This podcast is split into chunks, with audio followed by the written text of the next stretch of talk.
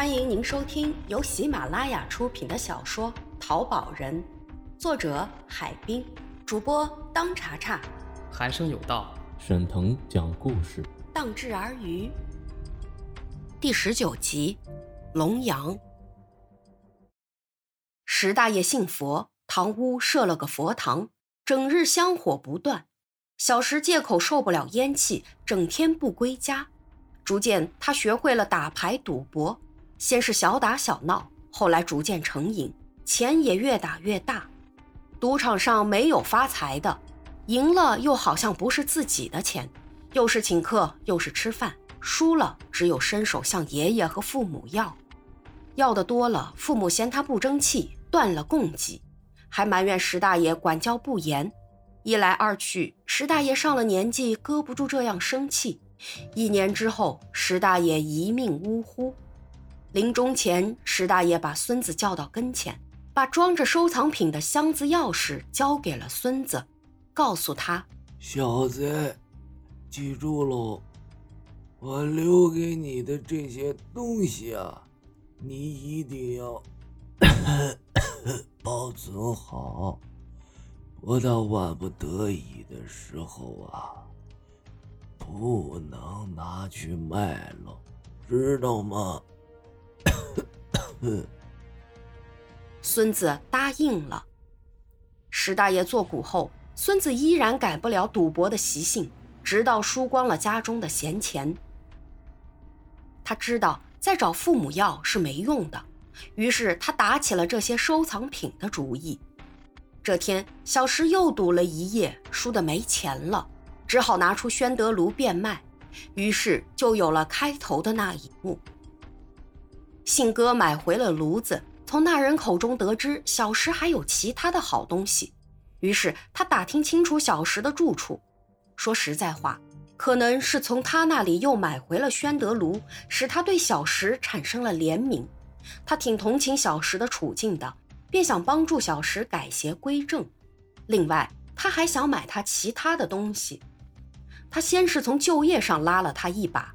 让他跟着自己的马仔到广州去进成衣拿回来卖，后来又给他在夜市里找了个铺面，这样可以一举多得，几件事情办得都还挺顺利。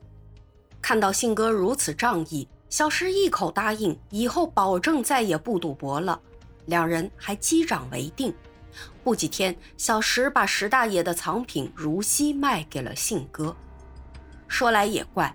自从宣德炉回归后，信哥的生意不仅丝毫没有受到影响，反而越来越旺，经营范围一再扩大，门面铺位一天再添，又是招兵又是买马，雇员大大增加。信哥也能腾出更多的时间干点别的事情。为了回报小石，信哥更加下力气帮助他开展经营，手把手的教导小石怎样进货、怎样选货、怎样出货。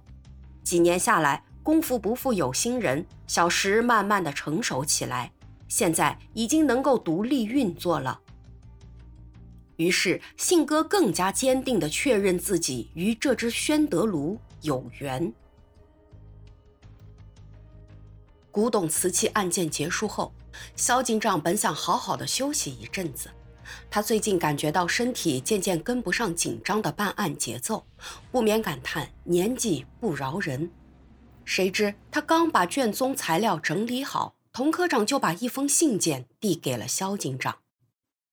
老肖啊，来，你看看这封匿名举报信，我觉得内容有争议，是贪污还是诈骗？你先看看，有时间了把情况落实一下。不过，这个案件的举报人是匿名，查找起来可能难度比较大。有时间你就调查一下，视情况而定。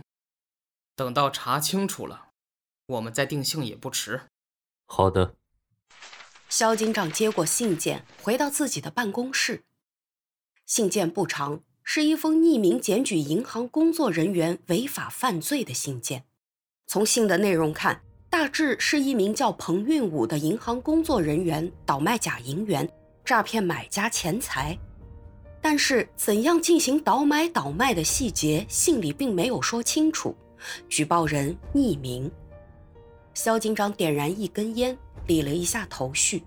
按照信件提供的内容，他觉得应该先弄清楚几件事：一是举报人是何许人也；二，银行是否存在假银元流失的情况；这件事情与被举报人彭运武是什么关系？几件事情中，要弄清楚写信人是谁，看来是整个事情关键，并且也是难度最大的问题。另外，还要弄清楚信中提到的另一个叫高三的知情人的情况。肖警长在笔记本上急急写了个调查方案。第二天一早，他来到信中被举报人工作的龙岗区人民银行，从该行保卫科科长的介绍得知，彭运武确有此人。他是该行的工作人员，是个接母亲班参加工作才两年的年轻人。今年他二十四岁。职务是银行收兑员，金属属于贵重金属。世界上很多国家对于金银都是国家直接管控，不允许私人随便利用和交易的。我国自从建国之后，金银的买卖、使用都在国家的严格管控之下。《中华人民共和国金银管理条例》规定，国家管理金银的主管机关为中国人民银行。在中华人民共和国境内，一切单位和个人不得计价使用金银，禁止私相买卖和借贷抵押金银。条例还规定，金银的收购统一由中国人民银行办理，除经中国人民银行许可委托的以外，任何单位和个人不得收购金银。收兑员就是指国家指定具有金银收购权的银行工作人员。通过保卫科长的介绍，肖警长从银行内部的金银器物收购账面上看，最近一年该银行收购的数额并不大，与往年比较差距较大。负责此项工作的梅股长摇着头说：“这有点不合情理，因为大家都知道，这两年城市拆迁工作力度那么大，按理讲，出土。”搬迁，都会从中发现一批金银器皿，也会带来一个出售高潮。但是我们这里却恰恰相反，这难道不奇怪吗？银行收购的金银器，每一笔交易进账出库都有清楚的账目，收购的物品材料也要经过严格的检验，不太可能出现假银元的情况。再则，保管也有着严格的手续。假设私自把已经入库的金银器再拿出来变卖，那是不太可能的。带着这个疑惑，肖警长离开了银行。回到办公室，肖警长点着了一根烟，他拿着那封举报信反复揣摩着。信封上贴着一枚鼠年邮票，肖警长知道这些生肖邮票，但凡一发行就会被集邮爱好者抢购一空。那么。这封信件上的这枚邮票怎么会出现在这里？它的主人是不是集邮爱好者？想着想着，他的灵感一动。对呀，我何不从这邮票下手，开始着手调查呢？